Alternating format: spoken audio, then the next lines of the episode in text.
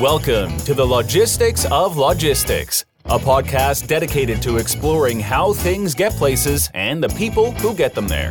We'll talk with logistics and supply chain leaders about innovation, industry trends, and the future of the logistics business. Now, here's your host, Joe Lynch. Hello, friends. Welcome to the Logistics of Logistics podcast. My name is Joe Lynch. Thank you so much for joining us today. Today's topic is why NPS matters with my friend Ian Aguilar. How's it going, Ian? Excellent, Joe. Good to see you. I'm glad to see you too. So, um, I met Ian, I think, five years ago, and very smart, interesting guy, and uh, we were talking about sales stuff five years ago, and then we just we just reconnect. I haven't talked to him in years, and still working on very interesting stuff like NPS, which is Net Promoter Score, and we talked about it. I don't know three weeks, a month ago, and I said you got to come on my podcast and talk about this. So, Ian, please introduce yourself and your company. My name is Ian Aguilar. My company is Urgency Selling and I work as a consultant for marketing and sales teams in improving the customer experience and shortening those sales cycles. And you normally work in logistics and transportation, right? Focused exclusively in logistics and transportation technology, anywhere that's impacting the customer and the operation. Yeah, which is how we got to NPS. We'll talk about that in a minute. But Ian, tell us a little bit about you. Where'd you grow up? Where'd you go to school? What were you like as a kid? And then give us some career highlights before you started urgency selling. Yeah, well, I grew up in Los Angeles, so Southern California, where there is no weather.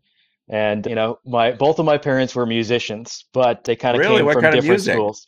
Well, they're both piano players, but you see, my my mom is classically trained. She comes from that that Mozart and Bach type background, Wow. very structured. Whereas my dad, I mean, this is years ago, when he was a young man, before he could even read music, he was fluent in everything. He could pick up a guitar, he could pick up a trumpet, he could pick up anything and play it in five minutes. So I came from Wow. halfway in between those two worlds. There's a way to learn it by the book, and there's a way to learn it just by getting your hands dirty. And you can have fun doing either, you know. So when I got a little older, I went to school at Mount San Antonio, which is out there in Walnut, California. Studied marketing and communications. And really, growing up in the industry was through the Emery Menlo UPS transitions. So I got Ah. to develop from an operations background into sales experience, both at the field and the enterprise level, and then really started d- developing my passion on the marketing side too, where I could help create the right conversations and get them off to the right foot. Yeah, you know, there's an interest. You mentioned being halfway between kind of classical and and the more intuitive, the more uh, subjective, the the just jump in and and you kind of have both of that. And I think what's interesting, we'll get into this as we talk. Sales has traditionally been thought of as the wild card, right? Where operations people say, "Hey, we have processes and we do things this way," and then finance people obviously have processes and procedures and rules. Then you get over to sales and marketing. And in recent years, we're trying to do better at, measuring things. But whether we're measuring the right things, we never quite know. And then what's also interesting, and it bugs me sometimes when somebody says the sales process, because rather than talk about the sales process, we should be saying we don't control the process for how they buy. All we can do is try and understand their buying process and plug ourselves into it, right? So if they're online a year before they pick a 3PL, I want to be online where they see me and go, oh, hey, this guy wrote a cool article. I'm going to start following him. I'm going to connect with him on LinkedIn. I'm going to follow him. God, I got to say this now. Follow him on Instagram or we look at his Facebook page, whatever. There's or TikTok. God almighty, this keeps continuing on. Or podcasts. I mean, the, the ways to be followed and to connect with customers has changed so much. And you've done a really good job. When we were talking offline, you really like the idea of quantifying these things that have t- traditionally just been very subjective. And, you know, this has come up a lot in my podcast. and I'm sure we'll hit on some of this in a minute. But as marketers and salespeople, we love for people to connect with our brand, our company through a webinar or through a cold call. And then they uh, attend some uh, an event of ours or attend a webinar. We get their email, they downloaded something, and then we we touch them five, six, seven, eight times, and then they buy. And that's the super highway of sales, which means they they will look at the um, the on ramp as uh, the webinar, and then I watch them. I watch them for the last ten miles driving towards my company. Yeah. The reality now is the dark funnel is how people buy. They don't get on that expressway. They they don't download our stuff like they used to. They don't attend our webinars like they used to. They might listen to your podcast, but I can tell you as a podcaster, I can't tell you who's listening today.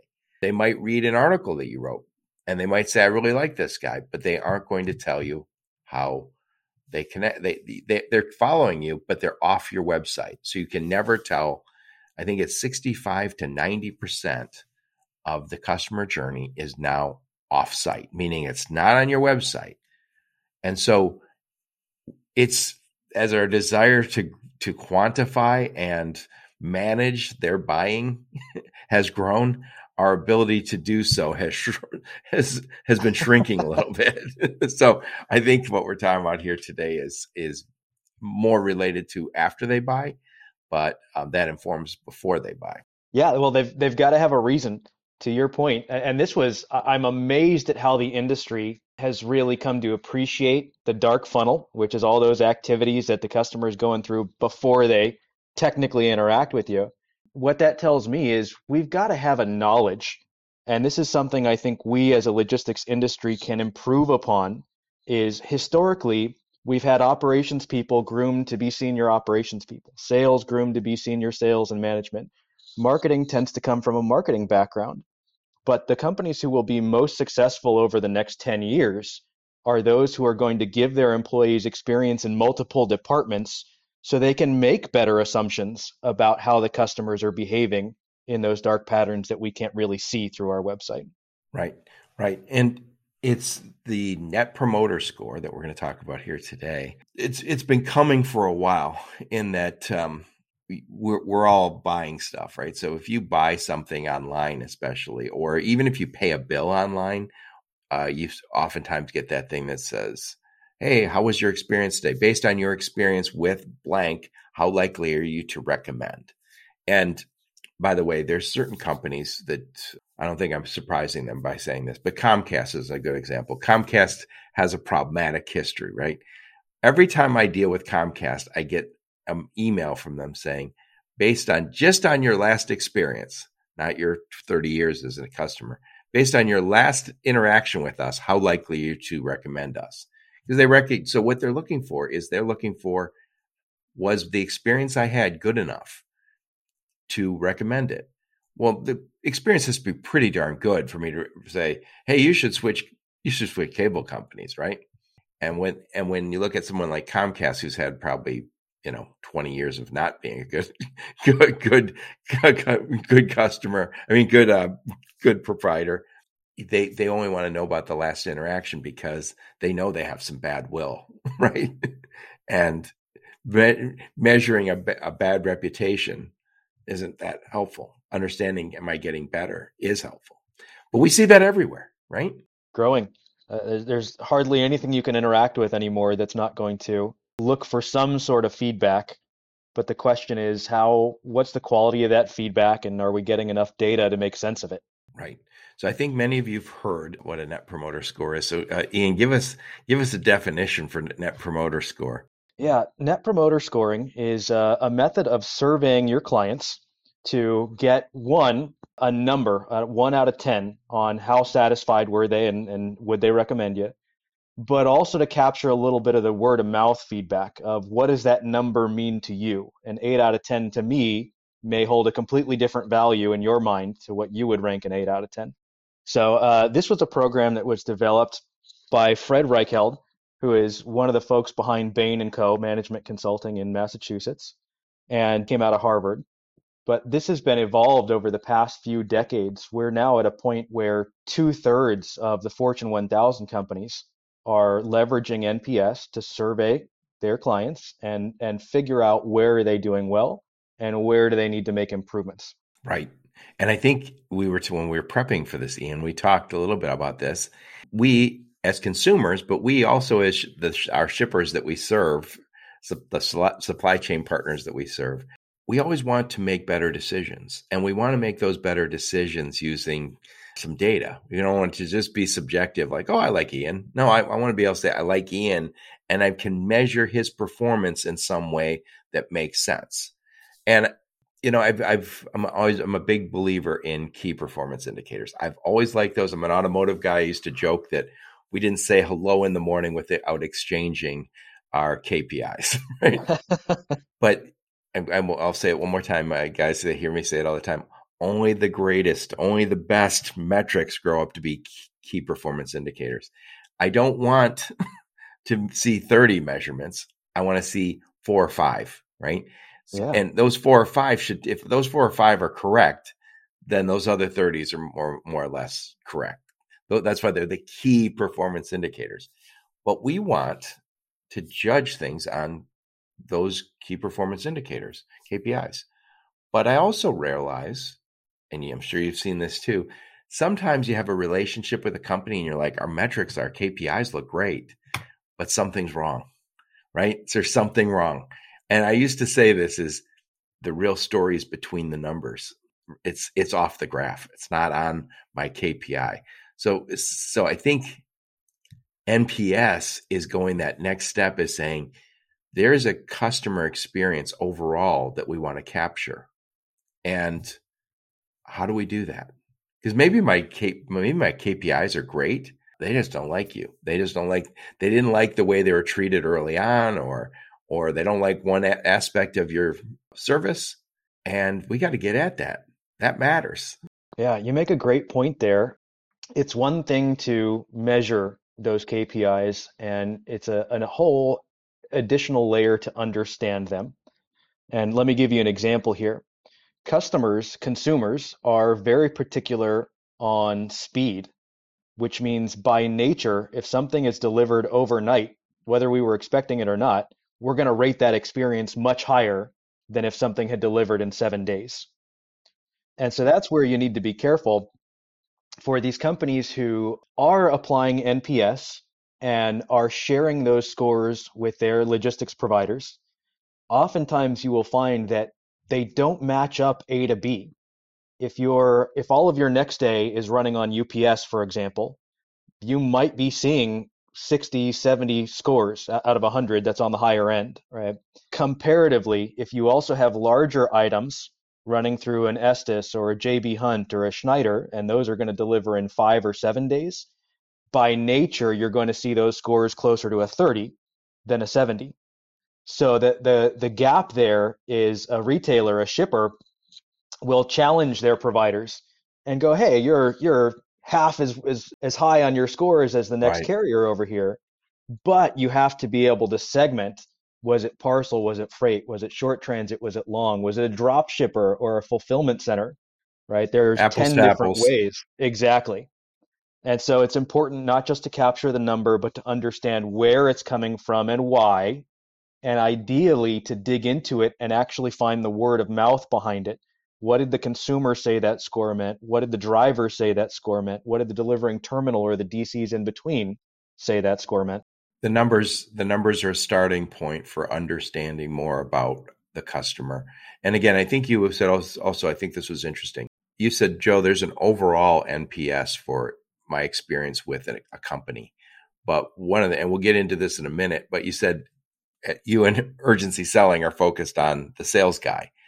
What mm-hmm. impact does the sales process or sale or the or their support of you during your buying process have on the NPS score? So there's so there's the overall, and then there's the components that make up the overall. So you said something to me when we're prepping about they might have a beef with the way they were billed their invoicing, or they don't like the technology tech platform you're using, or don't like the fact that when I call, I don't have a dedicated uh, resource answering the phone. I have to, you know, have a, a, a number. Little things that you say, well, th- that's fine. That works just fine it's not for you to say it's just fine. It's your customer to say it's just fine. So elaborate a little bit on what I was just talking about there, the the components versus the overall NPS score. Yeah, well, let's let's break that apart first where different types of companies are applying NPS. So, if you look at the retailers themselves, the Walmarts, the Amazons of the world, they're using it. they're using it, right? But they are measuring that that entire customer journey from the moment you go to their website to how you're planning that order to what delivery carrier is being chosen right. to any returns process, whatever may be touching the customer is all rolled into that one score. So at the retailer level, it's still it can be used as a divining rod, but you're not really able to separate. Okay, were they happy with the website but unhappy with the carrier, or unhappy with the invoicing, or vice versa, right? The second place you'll see it being applied is at the carrier level, like a JB Hunt, where, okay, now you've got it segmented down to I know it's within the transportation or part of the logistics experience. The gap then is how many different carriers are you using? And if you only have data for one of your 20, how are you going to use that to improve your service across the board, right? right? So, where I find the strongest application of NPS is really at the 3PL or freight forwarder level.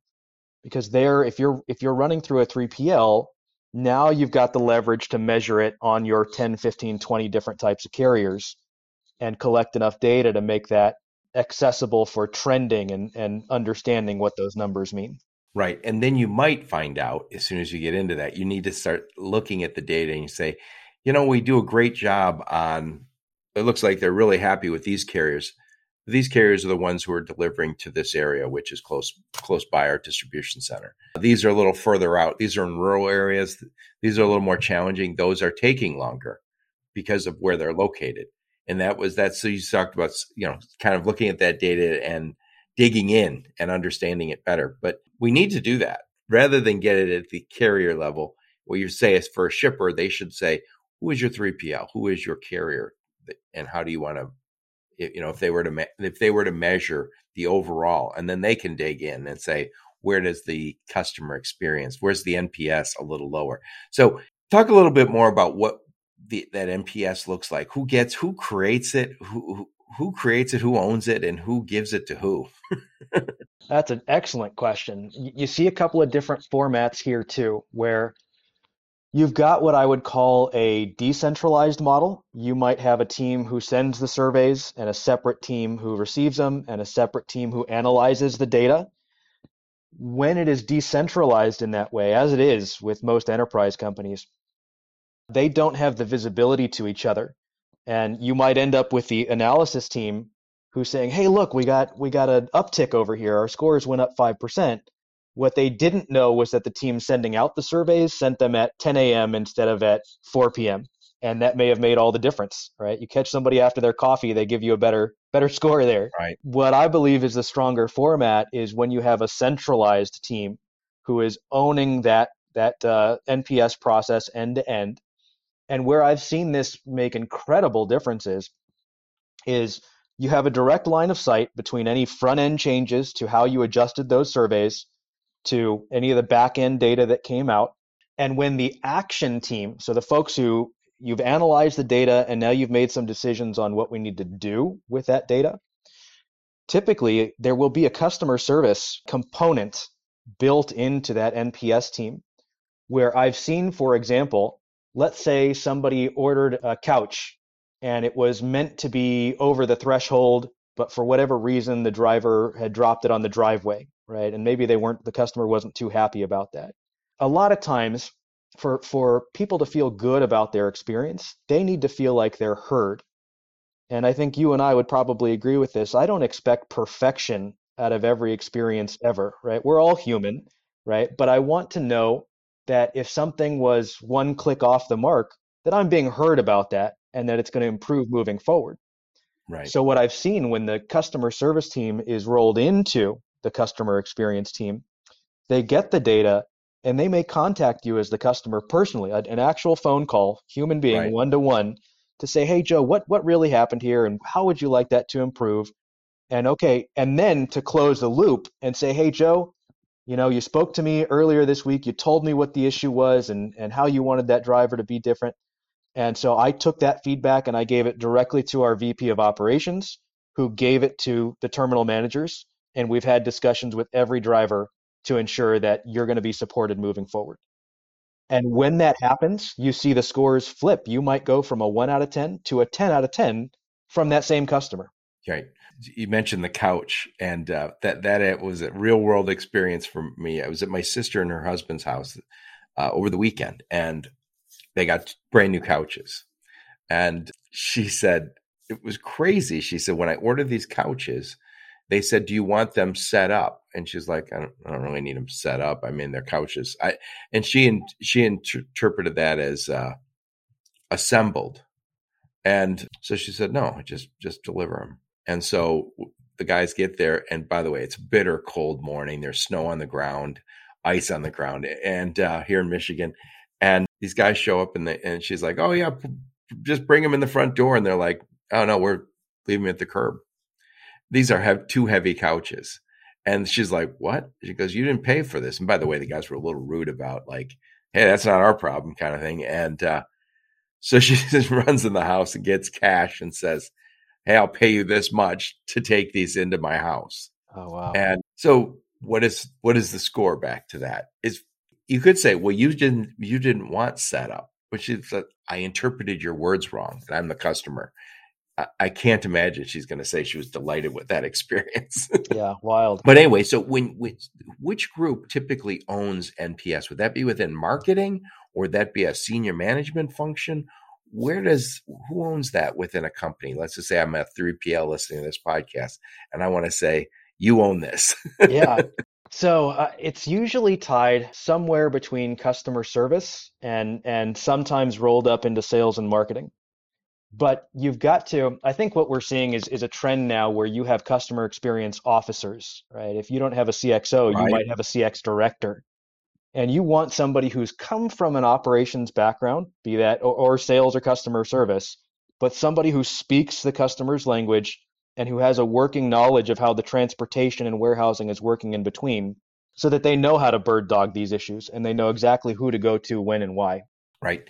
And you know i have a good friend of mine, and he's a uh, went to school for market research, and got his master's in that. And he's a marketing guy, and that always felt like, oh, that's a little bit wonky, but it because they they're creating data and they weren't part of the sales process, but more and more, I think we're looking to those guys and saying, hey, tell us what the customer wants in terms of the product or service we're developing for them, designing for them, but then also tell me you know step by step what what bugs them what, what where's their customer delight versus where there's customer frustration and these are these are not always intuitive for us we assume i gave ian this great new tech platform and he's going to be delighted with it because i used it and everyone else loves it and then i find out that ian really wants a dedicated head over here that talks to him every week and i say no you don't need Ian, you don't need that. I've already given you what you need. Well, don't tell me what I need, right? And I, I remember I've, I've had this many times as I advise large shippers how to select a 3PL, where the the guys at the shipper or the 3PL say, "Oh no, we don't do weekly meetings. You get this report. It's it's automated." And then I get that automated report and I look at it I go, "This I don't understand this. It's not intuitive. It's not good for me." And they is it well done? Yeah, but I didn't want that. I wanted a weekly meeting. And I, I had a market research lady on Paula Courtney on my podcast recently.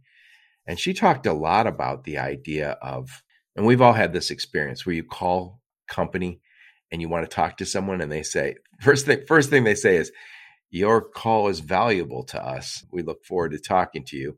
And then the next thing you always hear, which by the way, when you wait for 30 minutes, you're like, it, really, it really? you want to take that off. But um, then the next thing you might hear is uh, call volumes are higher.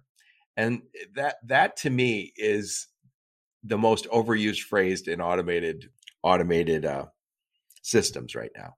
Oh, call volumes are higher. Yeah, you say that every single time. I've called here 10 times, always high. Just call that the new normal, right? And then they tell you if you want to, you know, immediate service, go to our website, as if Ian didn't know they had a website. And I feel like when you say those three things, sometimes I'm angry just hearing it. If I'm already kind of frustrated with something and I call you to get resolution and you tell me my your call is valuable to me, but I'm not going to answer it. Call volumes are higher. Go to our website and I go, "Hey, you know what? That wasn't a great customer experience. I knew you had a website. I don't want to hear that your call volumes are high.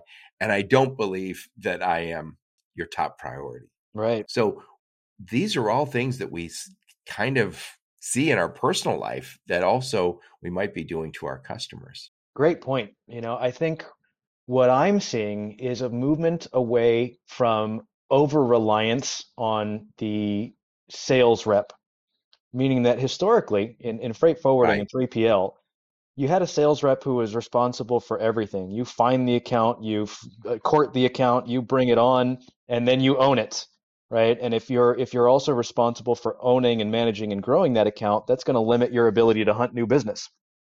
So, what I'm seeing, especially with the, the folks who have a an eye on customer experience, is there's more of a segmentation. Sales needs to stay involved at the executive level, but it's becoming more common again where you have account managers or even a control tower staffed in operations. Because to your point, the customers want, if I need to speak to somebody to understand what this report means, I need to speak to somebody. Right. And that, that doesn't mean I need a VP or a chief on the phone every time. But if there's a specialist who's familiar with my account, who gets the data both from operations and from NPS, if you've got that running, then they can answer my day to day questions. And I'm okay backing that up with the weekly report and maybe a, a monthly or quarterly visit with the uh, executives at the sales level. Right. And, you know, we have a lot of companies that I think traditionally in the freight brokerage model, you have cradle to grave where I am the one who got the lead. I made the cold call. I got the business. And whether it's five shipments a week or 500 shipments a week, I'm in charge of it. And, but I'm also a sales guy. So I might, you might assign people to help me manage my accounts and I might be doing manage my big of my big 500 shipments very differently than the guy who sits in the next cubicle over. So there's an inconsistency there. I might have a team that was given to me, and I, and by the way, I might also be a little uh, closed about sharing information about my accounts. They're my accounts, right? And when I leave, I plan to take them with me. I don't I don't tell anybody that, but and the and the other thing is I'm I have an incentive to go get new business. My incentive isn't to take you know care of this. Obviously, I get paid by that current client, but you know, there, I also have a reason to make other phone calls because I want to make more money. So that's the that's I sometimes think is the weakness of the cradle to grave. And I will say this: I always like the the model of I have dedicated.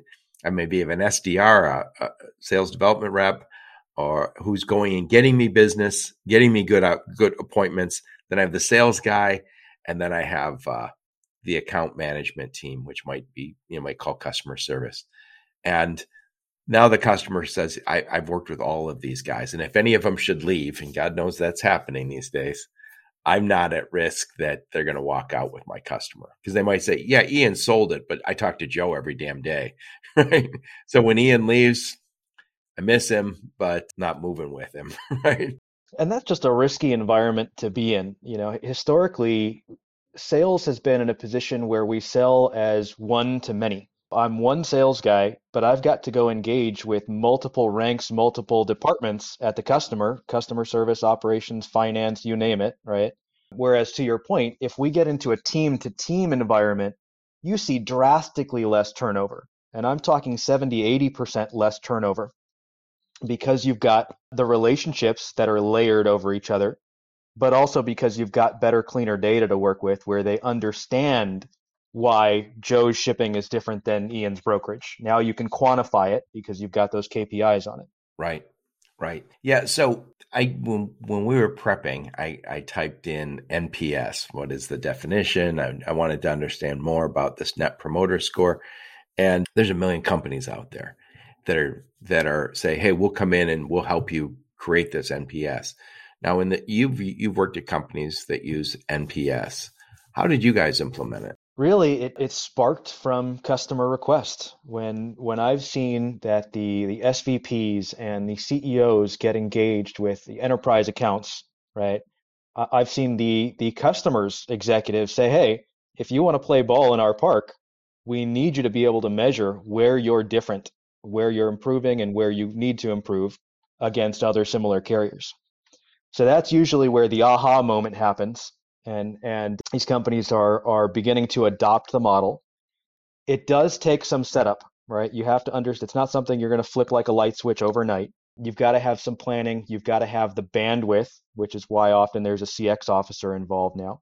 But then, even once you have it stood up, you're going to get out of it what you put into it. And I can put a number on that too. In most cases, companies who are standing up NPS or even who have been operating it for many years, when they send out these surveys, they will tend to get a one, two, three, maybe 5% response rate at the most. But what I've seen with the most strategic 3PLs is they're getting above 15% response rates, sometimes 17, 18% right. response rates. And that's where you're going to be able to trend the data. And, and let me let me give you a real world example here. Yeah. Speaking of couches, since we were earlier, there is an environment. I think this was Target, and uh, it may have been Ashley Furniture as their manufacturer. Okay. So Target is looking at their NPS scores and going, hey, we're seeing some lower scores on these bulky items like couches. So they're going to take that NPS score and use it to pressure. You know, they're going to come to Ian and they're going to come to Joe and say, hey, look, your score is lower. Do something to fix it. Right. Right. But unless you have that data behind it, we can't really see what is breaking. Where where is this actually going wrong? Right in an environment where you have 15% plus response rates, now you can start to break it apart. And where I've seen companies do that is to to break it down to the SKU level, right? Break it down to the lane level because that same SKU going into California is going to be different from Illinois. So what they found looking at uh, at those couches was that it wasn't a universal problem with the couches at all. It was very specific lanes and even within those lanes, it was a specific DC and a specific terminal where damages could happen or delays could happen. So, by being hands on with the customer experience officer and the customer service team making direct contact, not just to the customer, but also the driver and the terminal and the DCs, what they found out was that the problem, why there were so many damages and delays, were not actually at the logistics level. It was coming from the manufacturer where the couches were being shipped vertically rather than horizontally, number one. And right. number two, the customer said the packaging material of itself wasn't, it didn't have enough integrity. So it was just prone to damages, especially while being shipped vertical. So that's an example of where even though you have a retailer running NPS, they can only take it so far, but they didn't have the data to show the carriers where it was but the 3PL uncovered, hey, it's not just one issue, and it goes all the way back to the manufacturer, right? Then then you can come up with a, a solution to permanently and proactively eliminate those damages, and there your turnover stays down. Yep, and I think this speaks to a, a few things as you speak about this. It tells me I can't. NPS is kind of forcing me below the superficial, but, but beyond the well, they're just delivering a damage, right? I have to go deeper. I would also you keep mentioning a CX officer, so a customer experience officer. That's more likely to be in a company that is tech centric, in my experience. So I think we're going to see. I mean, I, and, and if you look at our business, we we got the traditional logistics and transportation guys, the supply chain guys, and the techies, and I think we're building more and more hybrids every single day, right? That's the truth. And I think I think you're going to see some of that CX stuff move over if it's not already in. And I think I know in larger logistics and transportation companies we're seeing that, but I think once you get that CX officer and they say we're really going to drive down into the customer experience and understand what they want. And I think there's another aspect to this is Ian, I can't tell you what exactly what my customers want. I tell you what I think my customers want and I'm probably significantly off. I mean, we've all had that experience where you tell your customer, "Oh, well, what do you what do you want?" And sometimes they say things like, "This is the crazy thing about talking to um, shippers. Sometimes as they say, "Hey, just you know, good service and the right price." But then when you then they grade you, you're going to get something different. So yeah, and it might have something to do with your tech platform, right?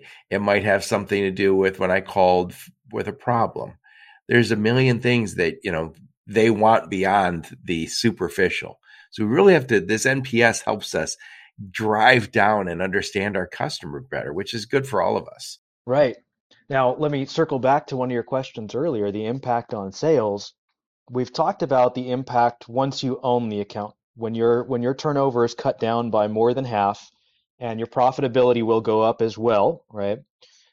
Now let's turn that around and think about how that can be applied to grow the business. As you just described, that hasn't changed in as long as I've been around. You talk to a new customer and they're basically going to ask you, where are your strengths and service lanes? What is your on-time performance? What is your claims rate or your, you know, damage rate? and and can you give me good rates right? And what that means is there's no differentiation. You can't really tell. All all of those brokers all of those 3pls are going to sound identical.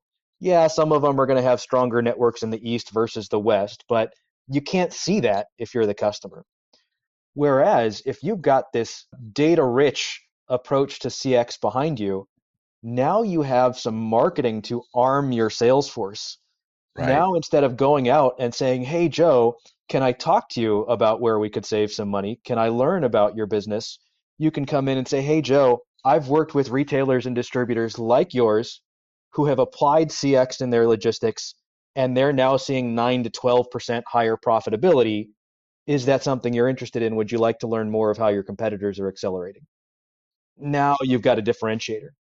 And so when that CX has been shared with the sales teams, I've seen an immediate shift from cold calling on the shipping supervisor, the logistics level, to instead getting owner, investor, chief, and VP level responses on the first message because you can prove in your KPIs where that difference is and why it's worth a conversation. Yep. And circling back to what we said earlier, everything that it was once completely subjective is we're, we're working as consumers in our consumer life, but also in, in our work lives to put some objective decision making around it. Um, so if I was to go and buy a car 40 years ago, I would get in the car and I'd drive around from dealership to dealership. I would get in cars, drive them around, talk to the sales guys, right?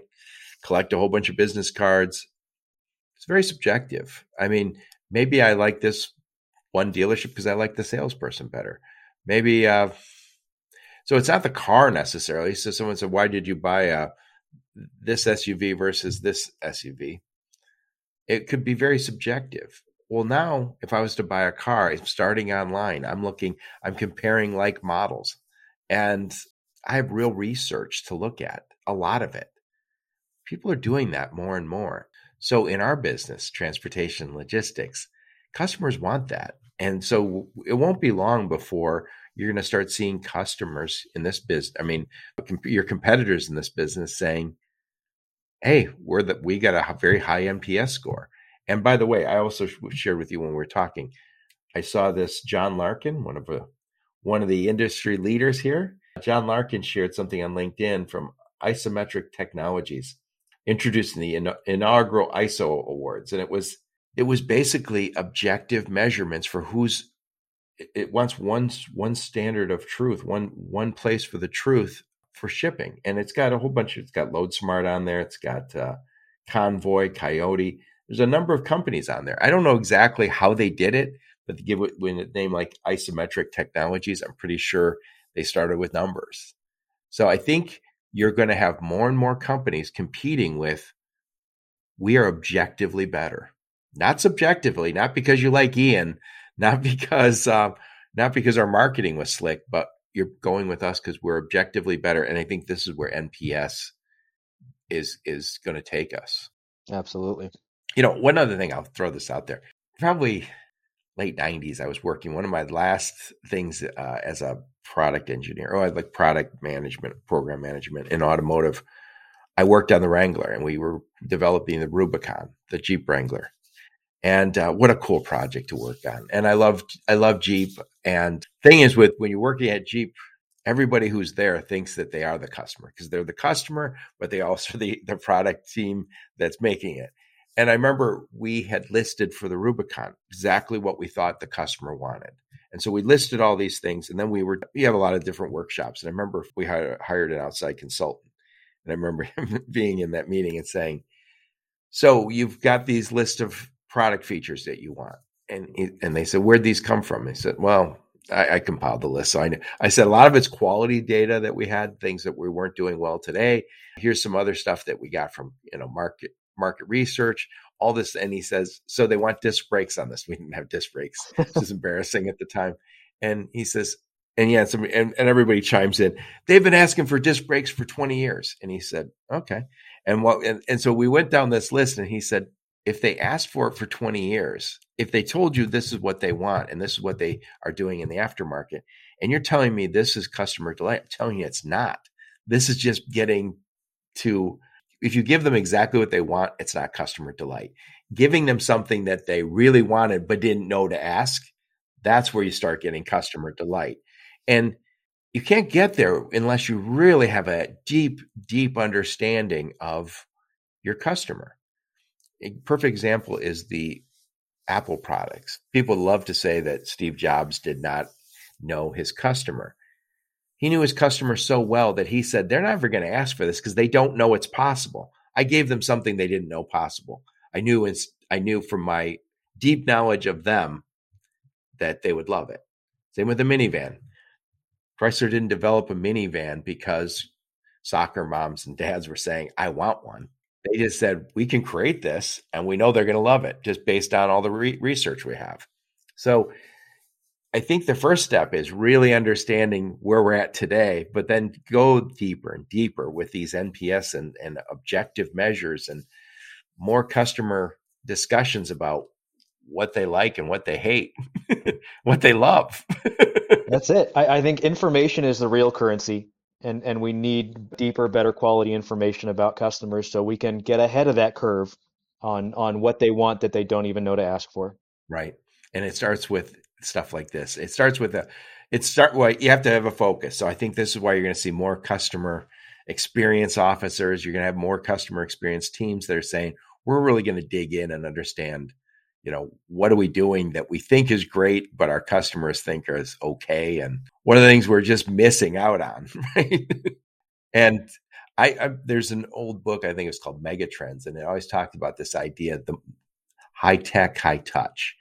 The further we go down the path of high tech, the more we yearn for high touch. So it's the little things that you can do beyond, you know, eh, where I say, hey ian it's easy. You just go to my website and you you you type this in and you go this is elegant but i wanted a conversation. I wanted human interaction because i'm a human. So what that tells me is we rather than automating the customer interaction we need to automate our internal processes to free our team for the customer right. interaction. Great point. Yeah let the robots do the robot work and let uh let the humans do the human work. So um i'm going to give a little summary here. This all kind of it's all it's all relatively new to me, and then I'm uh, then I want to get your final thoughts on the topic. So, I'm talking to Ian Aguilar, and we're talking from Urgency Selling, and we're talking about why NPS or Net Promoter Score matters, and um, we're seeing it already. Co- companies are using it. Shippers are the, are the largest shippers, the top, the Fortune 1000 are using this. It is coming. Our our shippers, our our supply chain partners, they they're going to look to us and they're going to want to make objective decisions. They want to make better decisions. And they're going to start using net promoter scores. They're going to start using other stuff. And I think we have to get out in front of this and really start using this data, not just because our these companies are using it, we should use it, but really to improve our customer experience. Everybody loves to say our customer experience is enhanced by this cool technology. I think oftentimes, maybe most of the time it is, but it you can't make these you can't assume on this stuff. You have to actually get busy with research and and start talking to your customers start measuring this stuff like you know not and not just the overall but what is the nps for my sales pro, my sales team? What is the nps for my account management team? For my billing?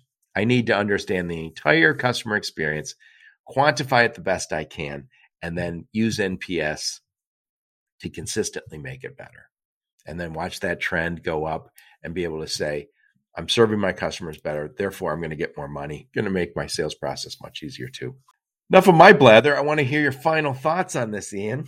well, you hit the nail on the head there. I would say that NPS and, and visibility into CX is critical because it's going to, from a logistics provider perspective, reduce your damages and delays, reduce the potential for invoice inaccuracies, shrink the operational costs of owning the account, shrink the burden on sales to be able to differentiate our team in the eyes of a customer, and ultimately increase your profitability by an average of 8 to 12%.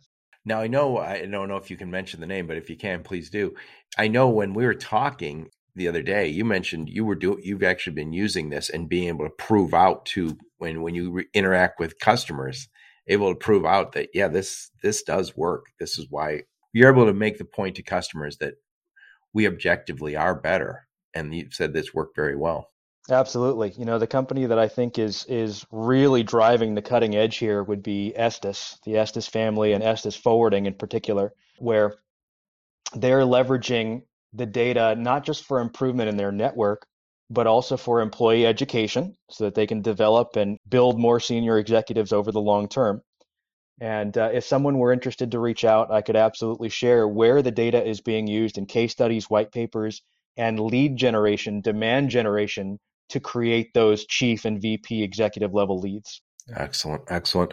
So, Ian, who do you work with? Who's your sweet spot? My sweet spot is the logistics providers and technology, be that in the transportation or finance management end, who is going after enterprise and middle market accounts and specifically needs to engage the executives across multiple departments to be able to lock in that relationship and create a high close rate in their sales funnel.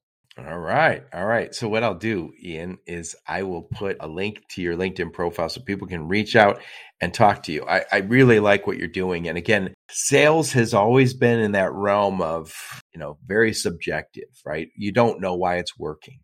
And customer experience has always been over there where you're like, yeah, we're, we're yeah, they love our customers love us, right? But not being very good with data. And I love what you're doing where you say, we can use this data and get better and better. And by the way, I learned this a long time ago in my career. If you're going to talk to the big boss about why you want to spend more money, let's just say in the sales area or in the in the customer experience area, the way to get that is to be able to prove something, which you got to make a business case. You have to be able to show some numbers. Right. Numbers matter. So if you can say, "Hey, boss, the reason I want to spend more on customer experience and get into NPS is because look here this is the way to go. That's and it. Boy, we all, how many companies do you talk to that need an edge, right? They they are all looking for that edge. This is not an easy business. So maybe NPS is that edge that companies can use to get better. NPS and and really how are we leveraging our marketing and sales channels to speak to process gaps and quantified impacts rather than just features and benefits? Love it. Love it. Ian, thank you so much for taking the time to educate us on Net Promoter Score. Beautiful, Joe. I appreciate you. All right, man. And uh, thank all of you for listening to my podcast. Your support is very much appreciated. Until next time, onward and upward. You've been listening to the Logistics of Logistics podcast, where we engage in conversation with experts in the logistics field. For more details, visit thelogisticsoflogistics.com or follow Joe Lynch on LinkedIn.